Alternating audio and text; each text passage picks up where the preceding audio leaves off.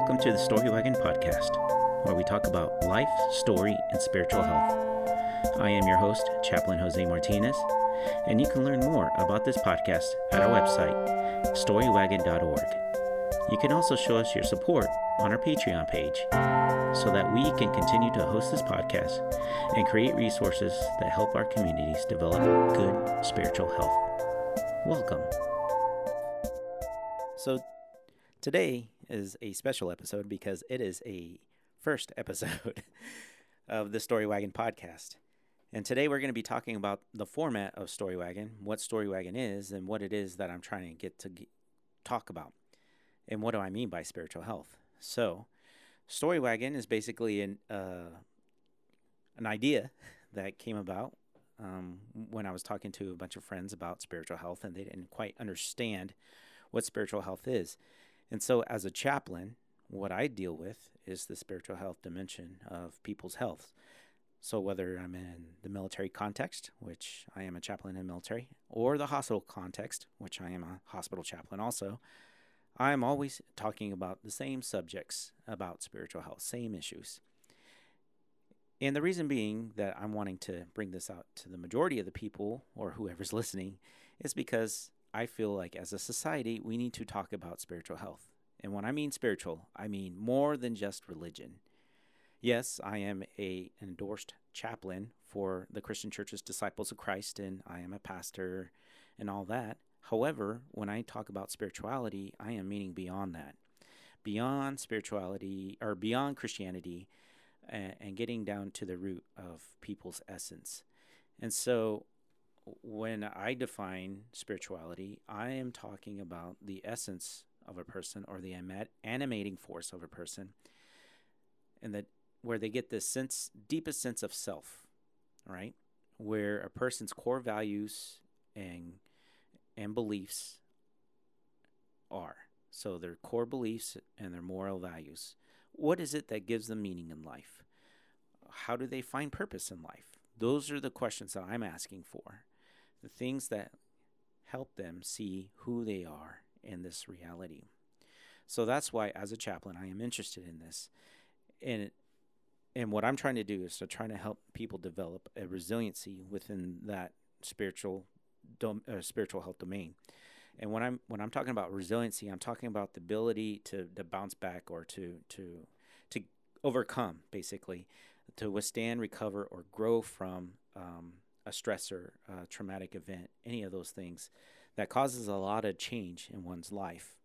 So that's what I do as a chaplain in the hospital, in the military, and this is what I try to bring to practice whenever I'm out everyday life, when I'm talking to people, with people, um, because it doesn't matter, matter where I go. I'm always a chaplain. That's my calling in life. That's what I do. And so, whether I'm at the gym, uh, at the martial arts gym, uh, talking with people, or things like that, I am there for them as that. So, we have a saying in military chaplaincy uh, where we're pastor to some people, but we're chaplain to all. So, it doesn't matter f- whether they're a member themselves or they're the family, we are there to be uh, a chaplain for them, a friend.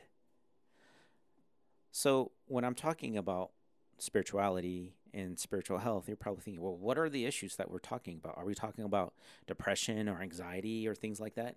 Yes and no.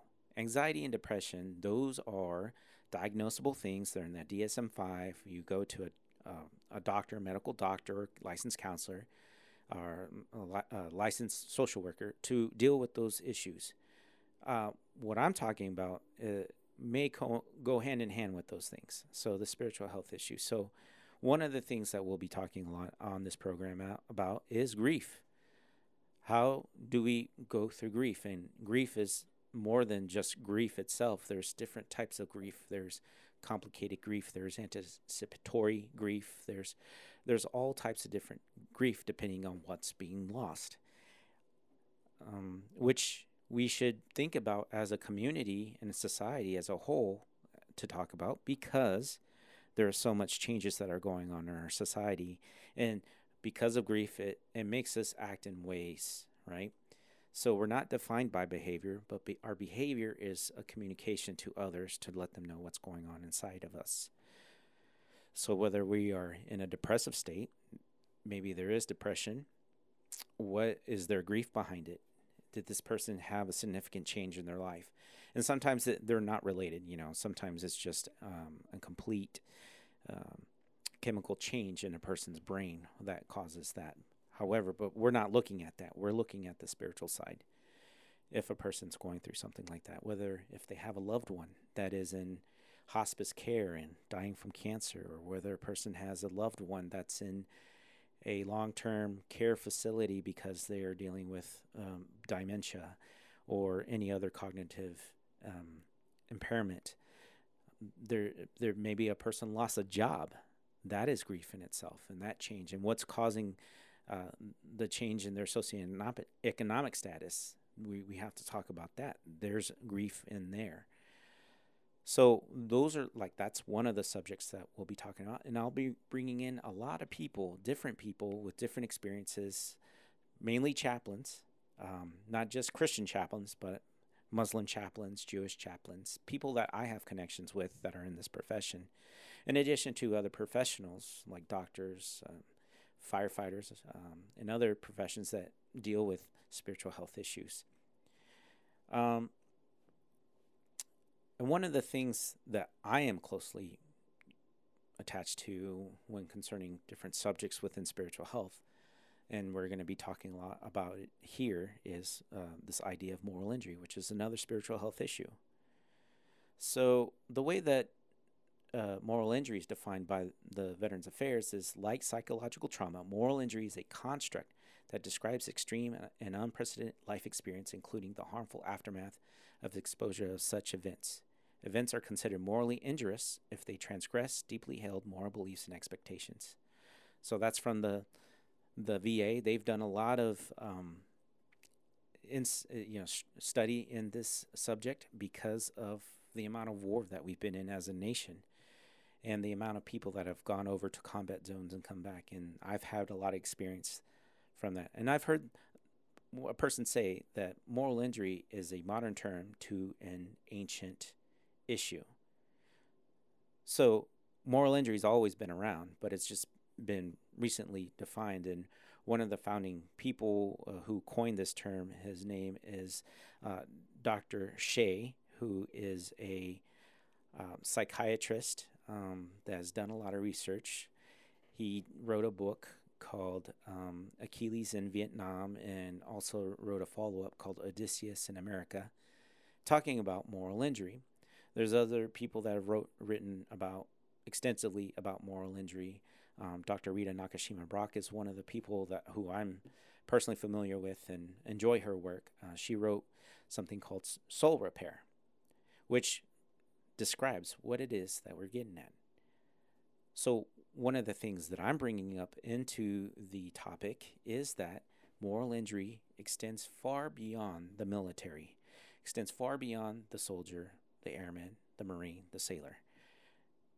Everyday life, everyday people like you listening to this podcast in your neighborhoods, your neighbors, they perhaps could be dealing with moral injury. Now, I'm a facilitator. I was trained in the, my hospital uh, as a facilitator of trauma informed care. And from that experience, we understand that 99.9% of people experience trauma of some sort they're they dealing with a traumatic event. And what I hypothesize is that trauma and post traumatic stress go hand in hand with moral injury. So if you've gone through an experience that's very traumatic, more than not, you would have moral injury with that. So, for instance, one of the things that um, that we talk about with moral injury is something that transgresses deeply held moral beliefs and expectations. So there are three ways that a person can experience this. They can experience this as the perpetrator, where they act through commission or act through omission. So, for instance, when I say to that, is I have many people and many friends that are in different professions, and one of them happens to be a lawyer, and they were explaining about a case where they were defending a insurance company and with that, um, there was this person suing the insurance company, and the lawyer in his in their mind thought this person deserves this. However, I'm here to defend my client, and he knew that the the person that was suing their lawyer wasn't arguing for the right thing, and therefore that person was going to lose. He knew if he said to the his colleague that was on the other side of the aisle to say, "Hey, you really should be looking at this versus that," uh, would have helped that individual to get the money that they needed. However, they decide not to say something, and therefore they won. And so months, months later, they come to me and they say, Jose, I'm having trouble sleeping. And I'm like, oh, okay. Well, why do you think that's that's going on? What what do you think about when you're sleeping? And then they told me about this event, and I'm saying, well, you're struggling with moral injury. You're feeling the guilt about that, um, because one of the things as an individual, you know, you may you may value as saying people who deserve things need to get things and justice needs to be done and if there's an injustice done that crosses a moral value then there are the victims who deal with moral injury so of course perhaps something might have happened to you and it crosses those values that you've held deeply that everybody deserves dignity or some things in those in that nature could be some of the values that you could be dealing with. And then there's the witness.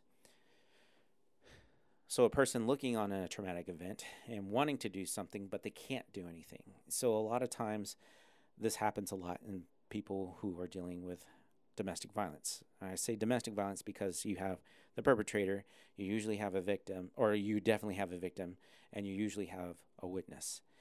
Sometimes it's children. And so, children carry on that trauma and the moral injury that comes with that trauma throughout their whole life. And perhaps sometimes they even perpetrate the same or get into the same relationships as they experienced as a trauma, uh, as a child. So, if we don't give some vocabulary to this, people may still f- carry on this guilt, this shame uh, along with their lives. And so, with the podcast, what I'm hoping is that we can help in that conversation. For instance, as I'm talking about this moral injury and talking along with uh, trauma and post PTSD, well, what are the differences? Well, PTSD, again, is a mental health issue. It is in the DSM 5, it can be diagnosable.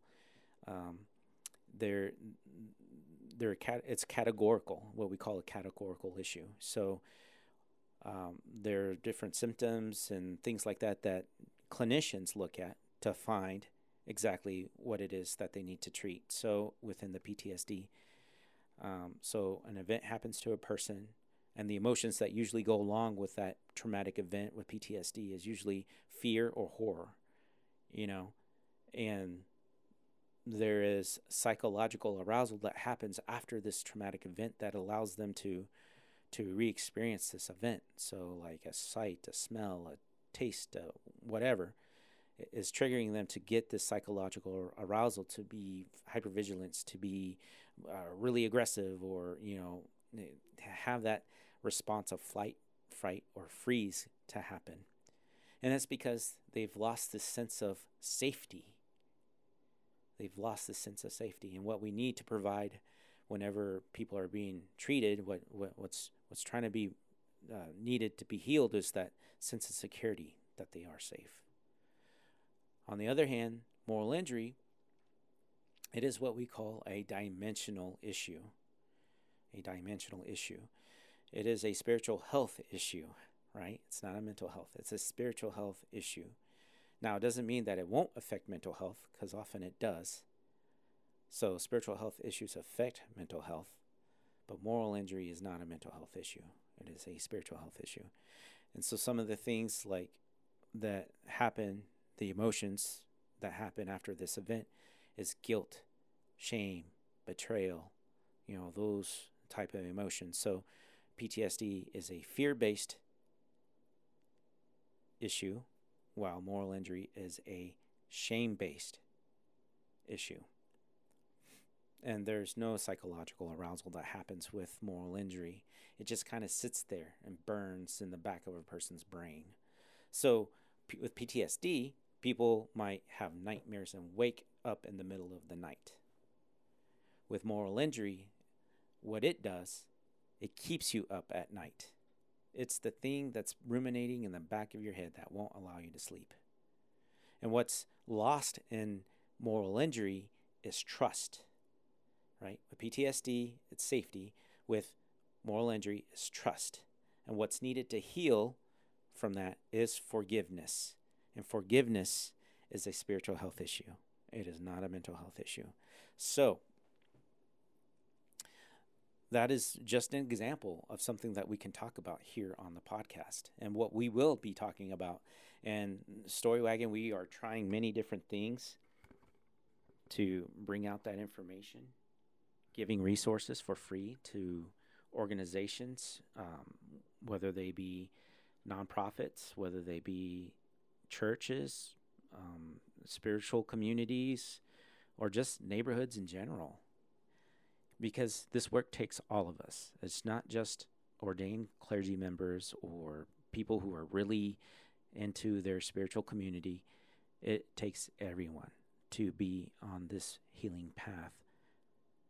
So, why am I talking about this in particular dimension? Well, and I said I want to help people develop resiliency and we, we need to develop resiliency in all areas of wellness. So, I, what I use is um, the Substance Abuse and Mental Health Services Administration. Um, if you go to, and it's shortened as SAMHSA.org, they give the eight dimensions of wellness in a person's life.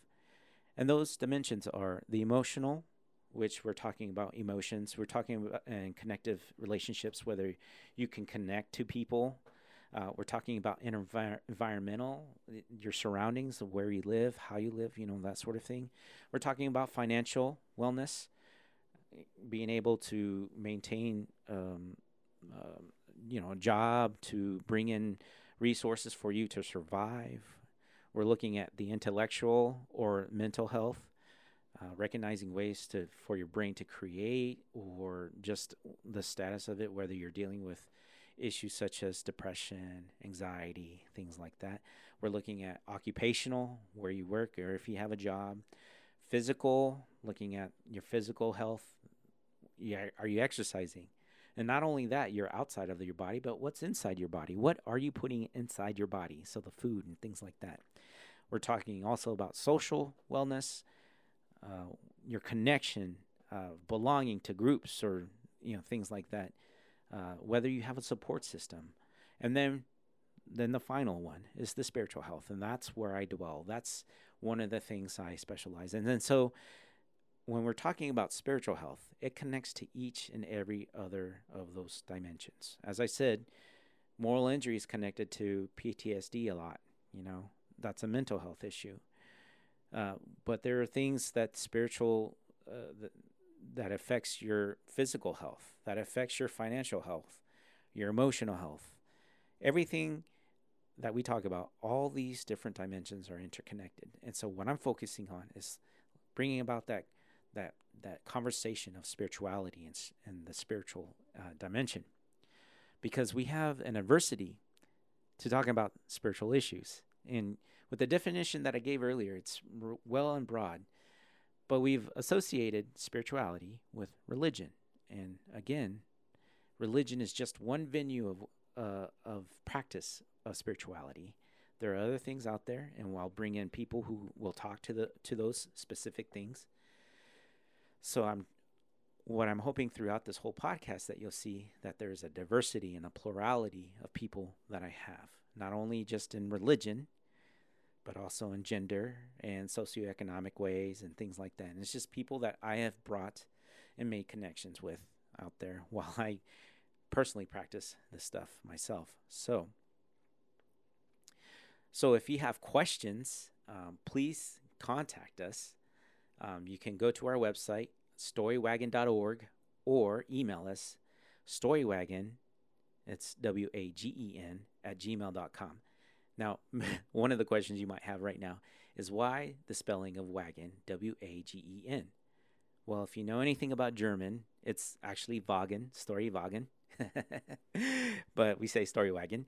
Uh, I, we ride in a VW bus, and my VW bus is basically a um, a studio, a recording studio, where I want to interview people of their stories of, in particular, moral injury, and so, um, so that's where the idea of story wagon coming from, because stories help the healing process. When we know each other's stories, we can start healing. Um, sometimes people have kept their pain to them all by their lonesome. And we can be that community together. We can be that listening center. And from that listening, we can develop resources to help our neighbors to be on that path of healing. So contact us whether you have a question about something or a topic that you want to hear about and uh, we'll get back to it. Um, what I'm hoping is to put out at least one episode a month. So I put this out on a Thursday, the last Thursday of the month. Um, every last Thursday of each month, there will be uh, a podcast out um, talking about some sort of spiritual health issue in connection to another dimension of health.